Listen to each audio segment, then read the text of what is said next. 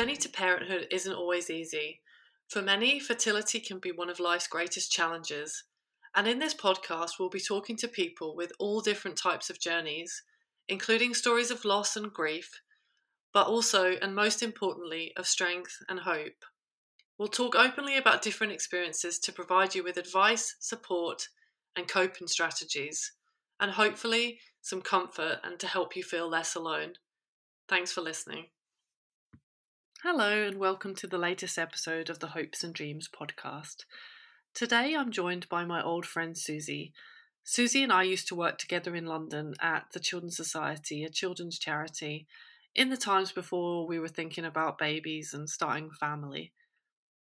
And Susie was the type of person that you'd walk in the office in the morning and she'd say, Oh my goodness, I love your dress or I love your top and make you feel good about yourself. And she's such a positive person.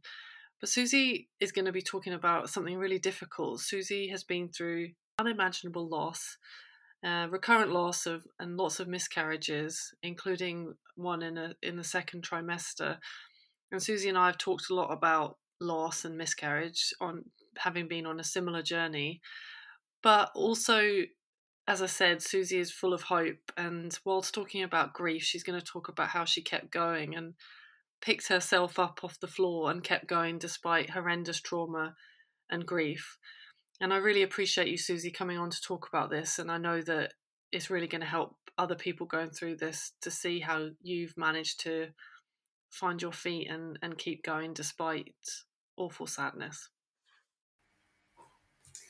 You're absolutely welcome, Emma, and thanks so much for inviting me. I, I think this is not a wonderful thing you're doing um, to help those who've been through some of the things we've been through to not only find a forum to express, I guess, what's happened to them, but also hopefully help others on those journeys and, and hopefully those people around them to help understand, I don't know, but what it maybe is like or what it might feel like and help to empathize and, and to sort of support those people. So I salute you and anyone who's been involved in this uh, podcast.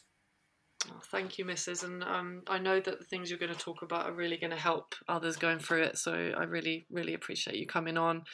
I, I, I, guess I always like to start at the sort of beginning to a certain extent of people's story to kind of set the scene.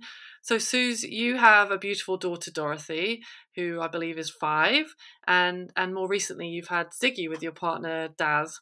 Um, but your journey to parenthood has been really hard, bloody hard and you've experienced incredible loss and and suffered unimaginable pain. Um, can you talk about your journey a little bit? Yeah, sure. So, I mean, it has been a really challenging time. We were so lucky when we decided to start on our journey, hopefully to parenthood, um, that we fell pregnant straight away with Dorothy. Uh, one of those people, um, and the pregnancy was very straightforward. Um, we were very lucky with everything. I was healthy, and Dorothy was delivered self safely and well. And I have to say, I never took it for granted though, just because I fell pregnant early, because I was heading for 40, very close to 40 at the time. So I knew that, you know, I, I was lucky and blessed to have fallen pregnant so easily. Um, yeah, and we had Dorothy, and as you say, she's now five. And then in early 2018, I think when Dorothy was about two, two and a half, we decided to try for another one. Um, and that was a very different journey that we set off on, which lasted, I think, for about two years if you don't include Ziggy, um, as you mentioned, our, our second child at the end. But during those two years, basically, we had five miscarriages in total, each one getting longer in terms of the number of weeks. it felt like I was maybe doing something right at least, but um, each one sadly uh, didn't make it. And I guess it that journey just controlled our lives for such a long time. And I think when I look back, it it feels quite surreal now and sort of like a horrific dream. It's sort of this slow movement of time across months, um, hoping, praying, counting the days of your cycle, sort of endless days of your cycle. Um, and then the miscarriages themselves, you know, spread out over those two years and, and what that felt like and pain that, you know, is, is very difficult to describe to, to anyone else. And meanwhile, having to carry on with your day to day life, you know, and while the world moves on around you and you feel like you're standing still in some kind of time warp. But and each time you sort of pick yourself up again if that's what you really want to do. You know, if you want to have a child, you try and pick yourself up again and go next time, next time, next time, whilst also trying to be a good mum to Dorothy and be normal and create a happy life for her. So, yeah, it was um, a pretty stressful two years, particularly after the first two miscarriages, um, which were very close together, sort of uh, in two across, I think it was three months in January and March. And I, after that, I, I realised that something wasn't quite right with me on an emotional level, not just dealing with the pain of the miscarriages, the physical side, the that type of journey, but emotionally, I after about six months, I realized I was an absolute mess. I was experiencing what could only be described as extreme mood swings. Daz couldn't do anything right. I mean, I think I, I hid most of it from Dorothy, but that was my biggest fear. Obviously, was any impact on her. But I could go from being in floods of tears to I mean, rage almost internally, not externally, but I would feel this rage to being happy to whatever in between. And eventually I, I, I just almost couldn't cope with it. I, I, I felt trapped in myself. And I, I did go to the doctors in the end and I just sat with her and cried and explained to her and said, Can you give me something? I've, I've never had to turn to anything before, but um, I just knew that I needed some something to help me through drugs, basically. And then she said, "Look, there is something I can give you." And my first question was, "Does it affect fertility?" And she said, "Well, yes, that's the the downside." So of course I said, "I'm out." um, and I went home and I sat down and I remember just crying, going, "What am I going to do? How do how do I deal with this?" And then I remember I remembered reading something about um, your cycle and generally your mental health around women and their menstrual cycles and how it goes through certain processes in the month. And basically, it sounds maybe a little bit strange, but I, I sort of stopped myself in my tracks and started listening to my body. And I realized that as I went through a month and a cycle of your menstrual cycle, you go through seasons. So the summer is your ovulation. You feel good. You feel great. Everything is brilliant. You're looking your best. You're probably attracting um, people of the, of, you know, the opposite or same sex. You know, um, everything's good with the world, and then it goes into autumn as either you haven't fallen pregnant, and then you hit winter when you have your period, and then you go into spring as your body starts to regenerate. And I was at my worst through autumn and winter. And there's lots of studies about this actually, and a lot of stuff around physical exercise and when you should time your exercise actually around your body. So it's interesting if anyone's wondering about things like that, go on and have a look at it because it's fascinating stuff. And it really worked for me to stop, be kind to myself, and say, right, where am I right now? This is why I feel so bad. I could turn around to Daz and say, Daz, I could rip your head off right now please leave me alone or you know just i feel really bad. I feel grumpy. I feel tired. I, I can't explain why i'm so emotional right now. And so it just helped me and us as i went through. And once i sort of took control of my body emotionally i felt able to carry on a bit further. Hmm. I completely empathise with that because um, you and I have had a similar journey to some, uh, you know, respects. I've I've lost five babies too, and I just felt like, well, I still feel I'm still in it now, just that kind of, I don't know who I am. My confidence has gone. I feel like sometimes I'm going mad. I have weird feelings of envy and jealousy or just huge sadness that I've never experienced before. And it's such a weird thing because, you know, I've lost people I love in my life before, like grandparents or relatives and things, and that's been hugely sad. But this is a different kind of mm. sadness, and it's one that you can't really I've really struggled to pull myself out of and, and I and I had to go on antidepressants about well, just, a little under a year ago because I had a proper breakdown like a proper mental breakdown and I had to have two two months off work um, and it, it, it's really hard and it's really hard yeah. to explain to someone that hasn't experienced that and been through it and um, yeah it does yeah. it screws you up it changes you and I think that's what you, what you, you know you and I have talked about before in that sense. Yeah, and I, I felt at the time that um, I was behaving in certain ways. And even if, say, I'd be out with friends and everything would be fine in terms of I'd be happy and we'd be enjoying ourselves, uh, there was just this tension in me, you know, for that whole time, even if I, I wasn't sitting there thinking about, am I pregnant? Uh, you know, am I going to get pregnant?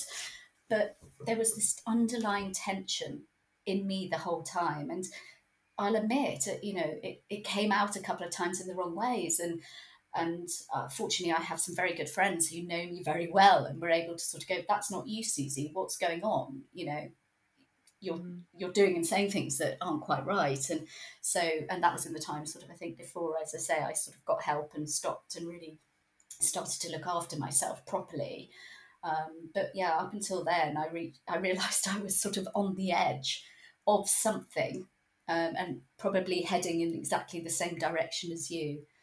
But I, I, I also you, you saying I, I don't think I quite appreciated you had a lot of loss in two years like for your body emotionally and physically and mentally to go through that no wonder it imbalanced you because that's it's so much to go through in such a short really quite a short period of time but when you're in that zone as like I'm I'm approaching 40 in at the end of the year and thinking about you know you don't feel like you have a lot of time. I describe it as a sort of egg timer where the sand is mm-hmm. is is, is going through really quickly. So you feel like oh i don't really have that much time to think about this. I've got to just get on with it and do it if yeah. we're going to do it. So i yeah, understand you why you tried and tried again and again within that window to do it but it must have yeah. been really really hard. Yeah i think particularly if you're wondering you know it's not about blame but particularly if you're wondering is it me you know, is it my eggs? Is it my body? Is it whatever? Is it just that I'm too stressed? Is it just that we're unlucky? And you're asking yourselves those questions. And so that in itself, I think, can put a huge amount of pre- uh, pressure, sorry, on anyone who's wanting to, to mm. fall pregnant. And I know we've all heard the, oh, you need to not drink, you need to have a healthy lifestyle, you need to not be stressed, you need to do this. And you're thinking, you know, all well and good. All I want to do every month is basically open a bottle of wine you know, I don't yeah. want to sit there sort of, you know, being all holier than thou. I want to get drunk and forget about this, but you can't. Yeah. And don't tell me to relax because that's yeah. like it's very easy for someone to say that if you're not in the boat of trying desperately to, you know, become a parent. But it, I mean, awful like to go through that many times. And as I said, I completely understand. But you've also experienced something I haven't experienced. You uh, you've lost a baby in that second trimester too. And I, I know it must be so painful to talk about this, Susan. But can you talk about what happened at that 20 week scan? Mm. yeah, so we'd, as I mentioned, we'd had a scan at 14 weeks. So I had started to relax actually around the pregnancy and feel like that it was it was going to work. And so we went to our 20 week scan and it was such so surreal because we were heading off to Wilderness, the festival, that weekend, and the scan happened to be on that day. So we literally rocked up to the hospital feeling all cool and festivalized, um, thinking we'll have this scan, we're going to be so happy, and then we're going to go off and, and have a great time at Wilderness. And we got there, and the sonographer was running late, and um, you know, just taking it all in our stride. And she she was really grumpy actually, and that really did not help the situation at all. But because she was late and she was all flustered because she's been stuck in traffic, and I mean, I it, again, it's one of those experiences that I think you maybe compartmentalize a little bit to help you deal with it. It's still there, you have to own it, but it seems very surreal now looking back. Um, but I remember she brought up the baby, Beau, and um, our little girl, and I just knew something was wrong. She didn't look right. She looked, I could see all of the bones in her spine, and she just looked skinny. She hadn't looked like that before, and she obviously was still. But you don't you don't let yourself think the worst. But I just popped into my head. I thought something's not right, and then it was very quiet. She didn't say anything for a while, and then she said, "I'm really sorry, but there's no heartbeat," and it was that was it. Your sort of world falls apart, and I remember knowing that was right.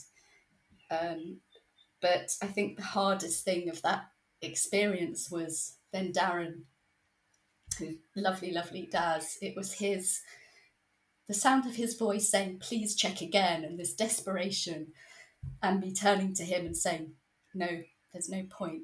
She's gone.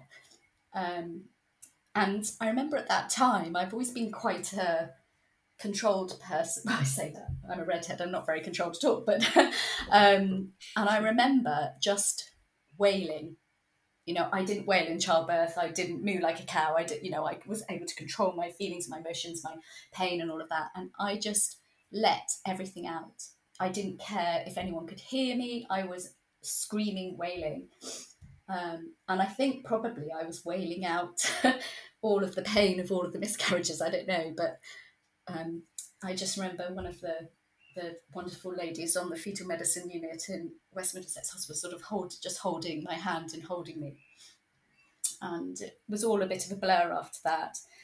But um, yeah, it, we then sort of started heading into once you've taken on the news, it just goes into this strange practical situation because you then have to make decisions. You have to um, talk about what's going to happen to the baby, how you're going to deliver the baby, and because of the um, age, because she was so far advanced, we would have to deliver naturally somehow, whether that be under anaesthetic or you know a, a delivery in the same way as anyone would deliver a child with me being awake and going into labour. Um, so we went off. It was so strange, I say. We decided there wasn't anything we could do about this and we weren't re- ready to prepare for it. So, for some reason, we found ourselves in the car driving to Wilderness. And then we got about half an hour down the motorway and I just said to Dad, What the hell are we doing?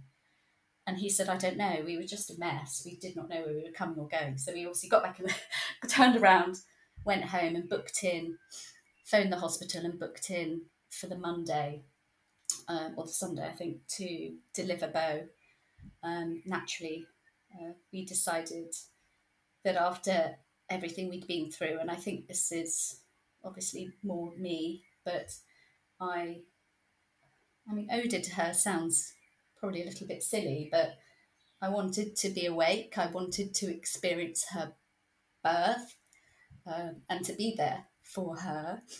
So yeah, we then booked in to go into West Middlesex, and they have this wonderful system there where if you're delivering a stillbirth or, or a sort of one, a miscarriage, ours is still called a miscarriage. I think it's after 24 weeks, and it falls into different sort of terminology.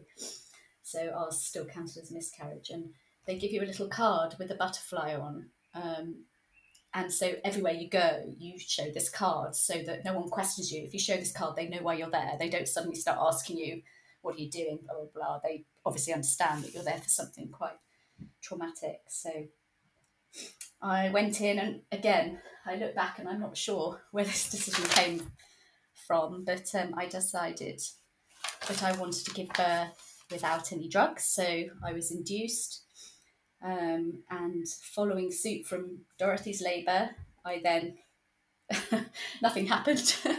so I then spent about 10 hours, I think, labouring um, until I realised that it was silly. I was in a lot of pain, obviously, because I'd been induced. Um, I was like almost a bit of a, I d- I don't know if I was pushing myself to see how much pain I could take sort of looking back, I don't understand really why I made that decision not to have any drugs.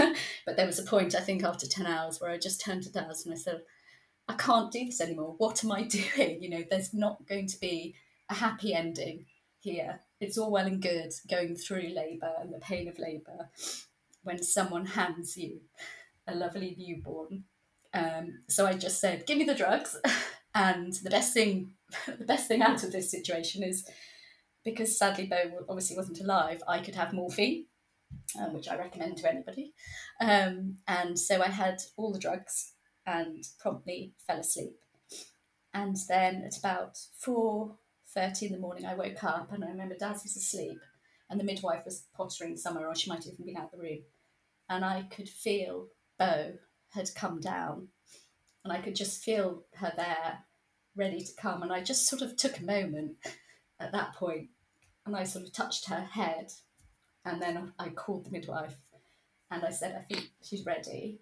Um, so she just said, "One push, and she'll be with us." So there she was, and then it's wonderful what they do in the hospitals um, and how they deal with that. All I could think of was how was this midwife dealing with this and seeing this. They do a fantastic job. You know, it's the other side to um, labour and yeah, and so she brought her back and she'd taken a little footprint um, and she had her all wrapped up, little tiny thing with little fingers and toes and really perfect. Still a little bit alien like around the eyes, but so developed. It was quite astounding, I have to say, in terms of the miracle of life. Um, and probably only about sort of 10 inches long. And she was in this lovely little basket. And we got to hold her, and there was so much care in the hospital. They basically said, You can stay here as long as you like with her. And they basically, it sounds awful, but put her on ice. They have this little incubator that they're in um, that puts them on ice so that they can obviously stay, you know, physically um, intact, want a better word. Um, so um, yeah, and we stayed there for quite a few hours, and then there was a point where I said, you know, I'm ready to go, and um, we gave a little teddy. Um, we've got a matching one at home to go in with her, and Dorothy had drawn some little cards, um, the one for each of us that went in with her. And then, um, yeah, so that was what happened um, with Beau, 20 weeks.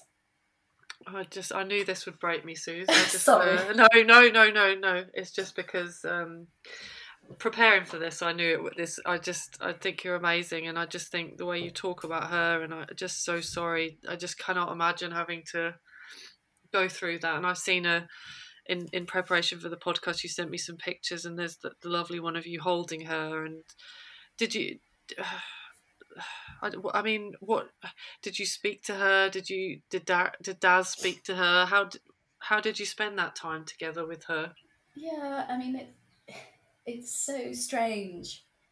And I know Daz struggled initially, the concept of, of this for Daz, I, I know he struggled with, not because he didn't value our baby, he loved her, but I think it was really pushing him emotionally to say, we're going to deliver our baby who isn't, sadly, you know, going to spend the rest of our lives with us, and we are going to spend some time with her.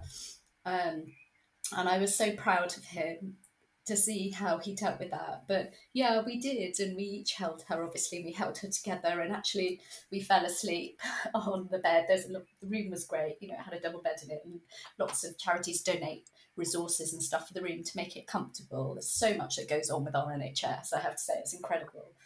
Um, and we held her and just held her in the basket, held her in our arms in the little sort of blanket that they give her them. There's such wonderful touches to make it feel special and to give you that time. And no one bothers you. They have to come in and start talking about things like the funeral or what you want to do and also whether you want a post-mortem. So there are some practical things, but every time they did intrude in that, it was done so sensitively. But yeah, we did talk to her and we talked about Dorothy and um, you know, she'll always be one of our children. Yeah, exactly, and that's what Rhiannon said in her episode about Harris. She's, you know, she's yeah. got two other babies, but she's always got three, and you do, and that, and and Beau is Beau is part of your little family, and and she always will be, and she's special, and I always say that even with the babies I lost in early, early. Now I know that I had one. The last one was a girl, and when you said that about uh, the, the the the guys finding it hard, I think my husband found it hard that, to find out she was a girl, right. and also I want to name her before she's before her her due date, which is in August, and he oh. he finds that really hard to cope with because it's that becomes I guess more real, and I guess with Beau coming and holding her and it not being you know the happy ending that you wanted her to have, uh, it's really hard for the guys to cope with that yeah. that, that too. And I think, I mean, there are some real stereotypes in there. You know, I mean, Daz is pretty in touch with his emotions, but you know, he's he's there's emotion was flowing out of him. You know, in the same way it was with me, and and I think you know, and he doesn't cry very often. So I think when you do cry, if you're not used to crying, a male, female, whatever, you know, I just think that is quite hard sometimes because you just don't know how to deal with it within yourself. But as I say, we we became so tight uh, uh, around that time and in those weeks. I, I don't think we've ever been closer as a couple and as a little family because of that pain that we were going through, and it was, you know, each other was the only person who knew exactly what that felt like. So, you know, we had that was one thing that was so wonderful about that time that I will always cherish is how close and how we would just lie in bed and talk and sort of hold each other and yeah it was it was also special there for each other and you really see why you love that person so much and they pull yeah. through for you at the worst darkest time and you you're both going through it so you're there for one another and how how you support support each other um, and with the with losing a baby much further along in, in the pregnancy and, and delivering little Beau, then you had to have a funeral. And how, how, how did you, how was that going through that awful experience? Yeah, I mean, there are lots of choices at this time, and you don't have to have a funeral. And I can totally understand why people might just, you know, go, I'm going to have the baby under anaesthetic, so I don't know what's happening, and then it's done. And if you have that, then they can't, you can't meet the baby basically because of the procedure and how it happens. I won't go into details, but you can probably imagine what I'm talking about. So, but for us, we said, well, we want to deliver and meet her and we want to say goodbye to her. Now, we didn't want to have a private funeral, you know, or invite anyone. We felt that was a step too far. You know, she was 20 weeks, she hadn't been born alive, and we just thought that was maybe a step too far. We would be putting ourselves through too much um, for us, obviously. So the hospital, the other option is the hospital can arrange a funeral for you, and it's done at a local crematorium um, with others. So it's a joint. They do them once a month. Again, this is a wonderful thing that the NHS provides that you know is all paid for. Um, you don't have to think about it. You don't have to organise it, um, which was right for us at that time in terms of you know how we dealt with it. So um, we had the date through and we turned up and we, as I say, we'd already given Beau a little teddy to go in the coffin and the little cards that Dorothy we'd all made together. Um, and the charity Sands that supported us while we were in hospital had also given a little teddy. So there were a few little bits and a blanket. She was wrapped in that. And then we went along as you would for any um, uh, cremation funeral um, at our local crematorium. And um, I think out of everything, that was probably the hardest thing because you end up in things that you hear about in films, like nobody should say goodbye to their children. And um, we, you know, we were sitting in this crema- uh, crematorium, and there were five little coffins there, one of which obviously was Beau, and then there was another couple there for their daughter. Um, and just seeing this tiny little coffin, which was beautiful. It had a little plaque on it that they'd engraved, and they had a rose on it. Um, and we held the coffin in our arms as this wonderful uh, officiant, is that the word, um, performed his service very, very sort of sensitively.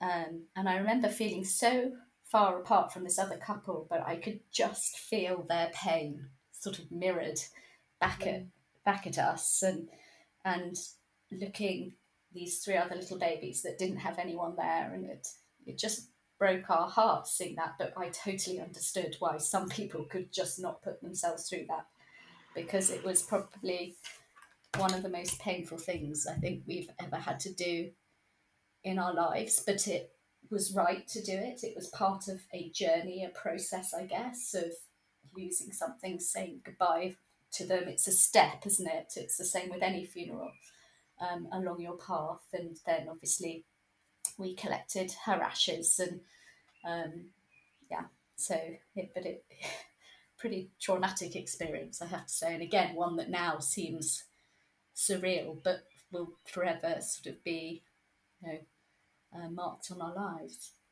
Yeah. And when you talked about Dorothy writing little um, or drawing little pictures for Beau, how how did you speak to her about it, or how did how did she find all of this? Because it's really hard on the little ones as well. I remember Millie's seen me cry quite a few times. Yeah, I think out. Um, this is the thing that I think has worried me the most during this journey. You know, I mean, obviously, we did. Beau was the only pregnancy she knew about um, because the others were pre twelve weeks, and even with Beau, we didn't necessarily tell her straight away. You know, but as I say, we thought we were pretty comfortable. You know, getting up towards twenty weeks. Um, and it did really affect her. And I think that's something that is often lost, actually. I mean, people have been very, I'm not saying people have forgotten Dorothy, but certainly people support the adults, don't they? And and they, you know, they think it's something that just happens to the children, and they're there along for the ride. Sometimes I don't nastily at all. I just I see it, and um, she really struggled, and she was so sad, and still to this day, she will turn to me and she'll say, "Mummy, I'm so da- sad that," and she calls she calls her her baby. She says, "I'm so sad that my baby died," and she just comes out with it and she talks obviously as a five year old now she she talks obviously really well and you have really good conversations with her and she said i'm so sad i didn't have my sister because obviously um, as much as she loves ziggy it's a boy so you know um, she's there she's not disappointed but you know what i mean she's this realization you know that it's a boy um, so um, yeah she she really did struggle and there was a point where i did consider maybe taking her for some counselling or support um, and then it happened to be a not far off a, a, turning point for her where I think she sort of started to just be able to deal with it. But we talked about it a lot and we never shied away from talking about it. And I think we didn't force it on her, but certainly we, we did, if she mentioned it, we allowed her that space to express what she was feeling and, and how she felt and and to be that be there with us. But fortunately, I guess on the other side, she is only five, so it did seem to to sort of briefly come into her mind and then go out again. But as I say, she still mentions Beau to this day. Yeah, and I, I, I did the same with Millie because I just wanted her. I obviously uh, after a miscarriage, you can't really control your emotions because your hormones can be all over the shop. And she saw me, you know, going in and out of hospital and and and crying, and I just decided that I'd be open within a certain degree. Obviously, not going to so much detail, but it was actually her that wanted to know about the last one, and so I was glad that they were able to tell us what the gender was because it, it she wanted to think about it as a sister. So it, it, you know, I think I think you just as long as you're careful with your language and you, you don't go into too much detail, I think it's I think it's better to be open with them. That I understand why some people wouldn't want to, but um, obviously for you it was different because you were much further along in the pregnancy and she would have been excited about it and and and sensitive. Like little girls are sensitive and you know to have that space to talk about it but i can't it's it's it's hard. It breaks your heart having to to speak to them about that too um and because beau was further along how how was the grief compared to because you'd actually had to compared to your other losses did you find coping in was it harder or in a different way? Um, different and uh, i have to say with relief a difference because with the four miscarriages and some of the things you've touched on i think very early on it just felt a nightmare you know I, I didn't like being around pregnant people a lot of the time you know i, I really struggled with that. I with with Beau, losing Beau was, I mean, it's a different loss, but it was like losing anyone who's very important in your life to a certain extent, and it was about grief and about dealing with the grief of of losing something that's so important um, that you've had, even if it was very brief. Um, so it felt very different from the miscarriages. Um, we weren't thinking about other pregnancies, you know. We weren't on a oh is my period going to start again? And um, can i start trying again? It just not it was so different. With the other miscarriages i'd sort of been ready almost the next month. I'd be like right got to get on it like you mentioned again. I don't want to lose a month. Let's let's let's carry on let's carry on um, with this it was we need to grieve we need time um, we don't need to be pregnant right now and if that means we don't have children because of it this could be the thing that's ended it or broken the camel's back or however you want to see it. Um, and it's very difficult to sort of express that. I think people, to a certain extent, around you, and I totally understand that it is so difficult for people around you to really know what to do or say sometimes. Um, but I think people still expected us to be in that baby journey, in that baby land, and we had a lot of people who almost pushing that onto us to say, not in a bad, you know, they weren't being nasty, but just wanting it to be about pregnancies and babies. And we were just literally like, we just need time to heal. Um, and I know I talked to you when we were chatting. I've never, I've never experienced real grief before for a long time. You know, the last person that sort of died in my life was when I was 16. No, I think it was about 14. My grandma, and that was a long time ago. Um, or you know, grandparents that have d- died since. It's sort of end of life deaths, and this was just. It was it was something I couldn't imagine how to deal with. To be honest with you, I didn't know how to really express it. Uh, the closest I've come is to say it felt like you are standing still, sort of in the cold on your own, and the world is just turning around you, and people are just moving around you, and you are lost. Um, and I mentioned to you this strange experience I had. We were trying to do the normality thing with Dorothy, and we took her to see Frozen 2, which is a wonderful film. And it gets to the end of the film, and I won't give too much away for those who are on Tenterhooks to find out what happens.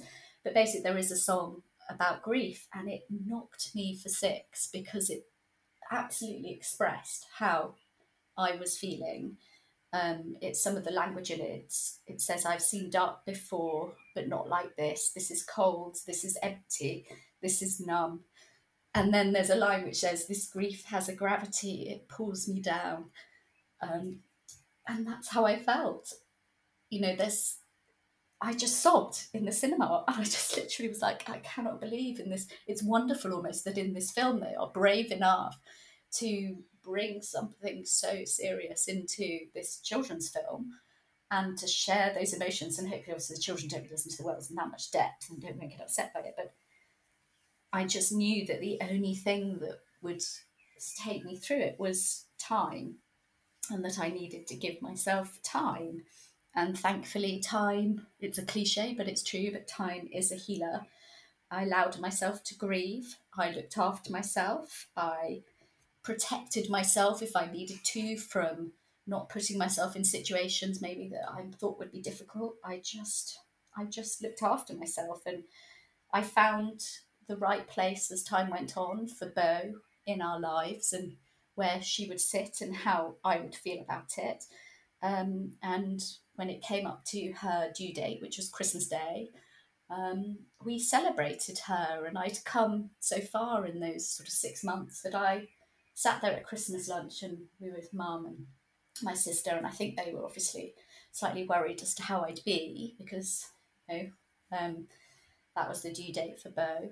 But I felt absolutely fine because I'd spent my time well almost. I'd done what I needed to do to bring myself through it. And the time that I had spent, almost, it sounds a bit strange, but it felt relative to her life. Um, you know, I didn't, I knew I couldn't afford to be, you know, not wallowing, but going beyond that and allowing it to overtake my life because I, I have a life, I have a daughter, I have a loving partner, and we have happiness and we have joy. And I don't, didn't want sadness and grief to be the thing that controlled it. So we found her place and we still celebrate her and talk about her. And as I say, I have three children, but we look at it now with happiness. And sometimes you get, you know, smacked in the face with a reminder of how sad and traumatic it was. But, you know, most of the time it's we, we manage it and, and we feel comfortable with it now. Yeah. And and grief isn't linear, is it? It's um no. you you it, it, it ebbs and flows, and sometimes it's waves yeah. you can step over. Sometimes it's ones that push you over, and you feel completely uh, thrown thrown across by them, and, and don't know how to sort of cope with it. But it's just about sort of navigating that in life and accepting it that sometimes that happens, and you and sometimes you you do feel overwhelmed by your feelings. And did you did people know what to say and support you and Daz, or did you get support? And i guess what advice would you give to others as to what to say or do if they have a friend or family member or work colleague going through the pain that you guys did? Mm. it's yes we did for sure. And i think one thing that actually helped in the process for me was I took control of my situation. So straight away I was like, if I was in groups or friends or or with my friends, I literally messaged them and I told them what I wanted to say. I gave them the full story and I sort of said at the end of it to start with, please don't contact me necessarily until I reach out to you because I just need space. But I have some amazing friends in my life around that time. We had it was so subtle. I mean, a lot of my friends kind of just say did ignore that, but in a good way, because all, what they would do is they'd just check in. They'd just send me a message going, "I'm thinking of you. Here if you need me when you're ready." There was no pressure. There was no like, "Oh, Susie, I hope you're okay. I'm so sorry. Let's talk about Beau. Let's make you feel something you're not ready to feel about, or try and push you in a place that you're not at yet." Um, we had wonderful practical support from food parcels to help with Dorothy. Um, we had support about remembering Beau, so um, we've got a rose garden now from roses that people bought us, and we have a tree planted in her name and a star in the sky, you know, and all of these things, these little things that people did it was so special to us. Um, to people, just as I say, just letting us know they were there emotionally without that pressure. But I totally understand. As I said, grief is isolating, or something miscarriages can be so isolating. You feel like no one can understand or because it's your experience and it's so difficult for people around you to know what to say and do sometimes. And i and we did have some situations which were upsetting but the the key thing i would say to anybody is you know your friends you know your family whoever it is that's in your life who's going through this you know what they're like as a person. Listen to them remember what your friendship is based on and do what you think is best. You know don't overthink it just keep it simple and reach out and say, when you need me, I'm here. If they need to talk, I'm here. If you need me to take your child for the day, I'm here. We can talk about this or we don't have to talk about it. Um, and definitely don't do the tilting, squinty eyed, oh, look, where you know that someone's pitting you. Because pity is probably the worst thing, isn't it? During the miscarriage situation, I always find where you sort of know you're set apart from everybody else um, is when um, you get too much pity obviously shown on other people's faces. But yeah, I think um, just listen to what your friend or, or family member is saying and, and just respect that and, and go with them on that journey as much as you can. I mean, people don't mean to be hurtful or unkind, um, so it's it's just about accepting that and trying to trying to get through it together as best you can. I think that's great advice, and I think the key thing is acknowledging it not not ignoring it just and even if you don't know what to say just say i'm really sorry or i don't know how you feel but i'm here if you need me or sending a little message to say thinking of you or a voice note to say that you know it doesn't have to be a lot but just acknowledging it and saying you're there if if, if the person needs to talk mm. and be led exactly as you say by by their feelings and if they want yeah. to talk about it one day you might and another day you might not want to talk about it and you might just want to pretend that it's not happening. And I think the huge thing that you know, you and Daz have amazing strengths, and I've always thought this. I remember you guys, you ran a charity run not long after you lost Beau, and I remember not knowing how you did that, like emotionally and physically, like, and to do that, but you know, after not that long, and and you kept going with and, and you've also kept going with the hope to have another baby and how how did you find that strength to do both those things? Well, the run was one of those moments where it sort of got to August, and I felt like we needed to reclaim something, I think. And we'd had, as I mentioned, this wonderful support from this charity, Sands, that support around, um, you know, baby loss and miscarriages and stillbirths. And it's so subtle in hospital, but the, the stuff you get from them is just incredible. And it helped us navigate so many of those really difficult moments, such as postmortems um, funerals, what to do with work. Get, we had leaflets that I could send to work to say, look, you, there's someone in your office that um, has experienced baby loss. Here's how to help your staff deal with them. Because obviously, there's people you, you work with day in, day out, but you might not actually be close to or be friends with. Um, or might have their own difficult journeys, and suddenly having to worry about, you know, and I was you know, sort of their boss of the team at the time, thinking, oh my gosh, how do I deal with this? Um, so uh, we just felt, I mean, as you know, I've worked in charities for years and I just wanted to repay them for something. So I forced Daz to sign up. I mean, Daz does a lot of exercise anyway, but forced him to sign up to this half marathon. And I'll be honest with you, it was it was that was a really hard thing to do because I have been a runner and I've done half marathons um, in the past, but I have to say I dragged my sorry um, pregnancy ridden body all through my training regime and ran that course. And I did it, but it was one of the worst performances run wise of my life. Um, and we raised over £2,000, which was great, but I did find it extremely hard physically, emotionally, and just to keep control of why we were doing it and what it meant um, and the significance of it. And um, yeah, I, when I crossed the finish line, I just broke down. I was just on the floor nearly. I think I sent you a photo of me and it was lovely. Dorothy ran over the finish line with me, and Daz had already finished, obviously, because he's much fitter than me. Um, but yeah, I did it in the slowest time I've ever run a half marathon. Oh, you did it. did it. yeah, I did it. You I mean, bloody did it, and I don't know how because, like, for, for all reasons. And it, that photo is amazing. I'm going to share that on um, the the stories um, for the podcast, but definitely. And not only that, you you you got back off the floor after this awful loss, and you kept going, and and you've gone on to have a a gorgeous little boy. Yeah, I mean, after Beau, I run out of steam. I'll be honest with you. I didn't feel the same as I've mentioned around trying for a baby. You know that we'd had this series of really traumatic events, as I say, from finding out to the birth to the funeral um, and dealing with the grief, and I just knew that I was pretty, if not close, then at the end of that journey, and I'd started to just really try to embrace our wonderful life that we had as a three. Um, as I mentioned to you, sort of think about all the lovely, expensive holidays we were going to have as a three. And I realised that that was enough. You know, yes, I thought I'd have more children, but actually, three is enough. Um, so I started to turn things around in that respect and accept it. However, as there's always this little niggle of what if.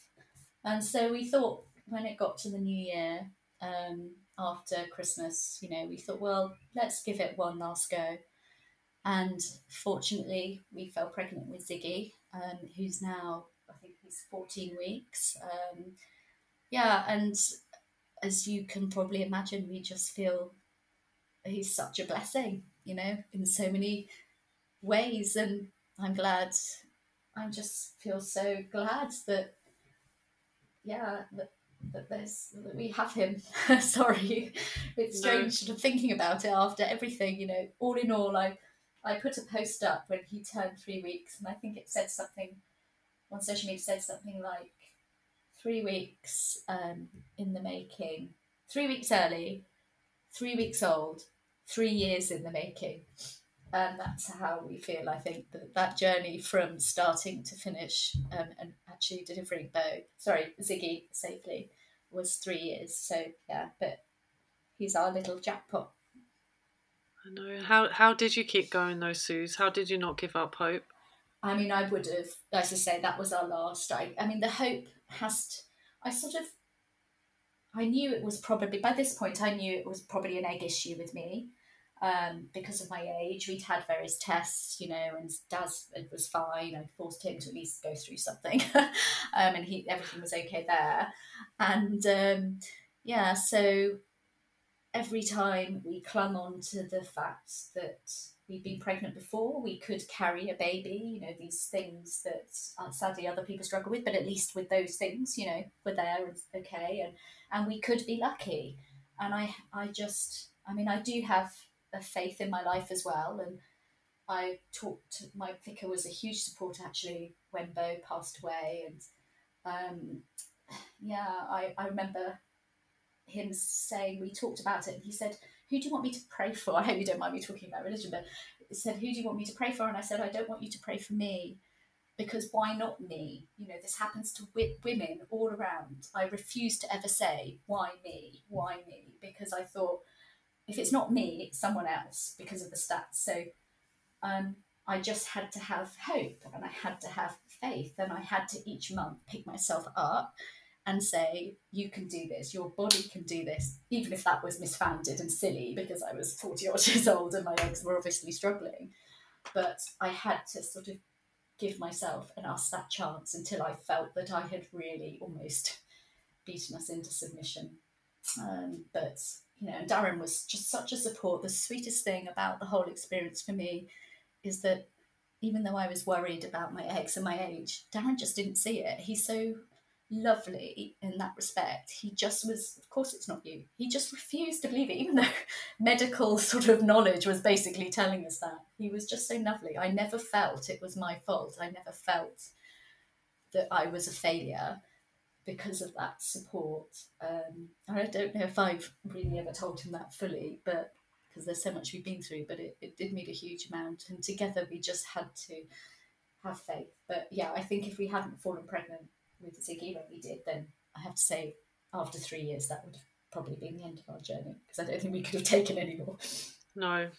Well, I'm glad. I'm glad you did find some strength in there, but it doesn't surprise me because you're one of the strongest people I know. But um, he's um, the pictures you put up. I just I find so emotional. There's a lovely one of Dorothy staring at him that I think was your thank you cards, and yeah. I just um, yeah, I'm so happy for you guys. Thank um, you. Is there is there any final advice you'd give to anyone going through this, uh, you know, such awful trauma and loss and grief? How to not lose hope and how to keep following that dream? Anything else that you found useful? I think one thing that I, when we were at the in the funeral parlor and this other couple were there, and you, we didn't know we didn't know whether to interact with them, whether to say anything. They were obviously having their own journey. and You don't want to impinge on that. And we didn't speak until as we were leaving, and we were sort of this weird, awkward moment. And I said, just said to this woman without thinking, I said, be kind to yourself.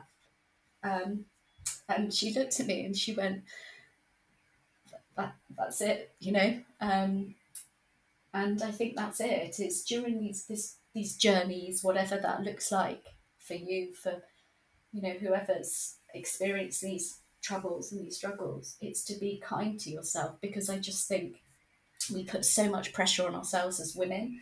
Um, and we go, we just hammer ourselves constantly to get it right, to, to sort of try and fulfill the dream and, and to, to sort of have those babies. Um, and actually, sometimes you just need to stop and make sure you are looking after yourself emotionally and physically. Um, and there were definitely times when I didn't do that. And as a result, I really struggled. And to be honest, there were times that we struggled together as a family because of that. Um, so I think just got to be kind to yourself and allow yourself that space as well to really understand and know what you're going through and how that and how that feels. And and protect yourself as well. Yeah, absolutely. Um, I think that we talked about it, didn't we? When we talked about what do you do when you have these miscarriages and life carries on. And I have to say, with Beau, with, with after the others, I did everything. I was at every party. I just carried on and everything the same. But it was the worst thing I could have done. With Beau, I stepped back. Poor Darren had to take Dorothy to all the children's parties and things, and I just said, I can't do this. I need to not put myself at risk of anything that's going to upset me or not help me on this journey. So, and that was the best thing I could have ever done. And actually, I think that helped my journey through, as I mentioned, actually felt quite stable. It was horrifically painful dealing with that grief, but it did, with every day, it felt easier and easier, I think, because I really did protect myself and I was really kind to myself through that process. Yeah. Well, I think that's a perfect point to sort of finish our chat. And again, Suze, thank you so much for talking about Beautiful Beau and your journey and Ziggy and Dorothy and Darren and I just know that um, all the things you've talked about will really resonate with people, and I hope that they found the things you've talked about hopeful that you know you can carry on and get that happy ending in the end, but also how you can protect yourself in that journey as well. So thanks so much again for coming on to chat today. You're welcome, and thanks again, Emma, and lots of love to you on your journey. Thank you so much for listening to the latest episode. I really hope you found it helpful and indeed hopeful. Do leave a review and let us know what you thought, or if there are any topics you'd like us to talk about in future episodes. And follow us on Instagram and Twitter, the Hopes and Dreams podcast. And we'll see you again next time. Bye.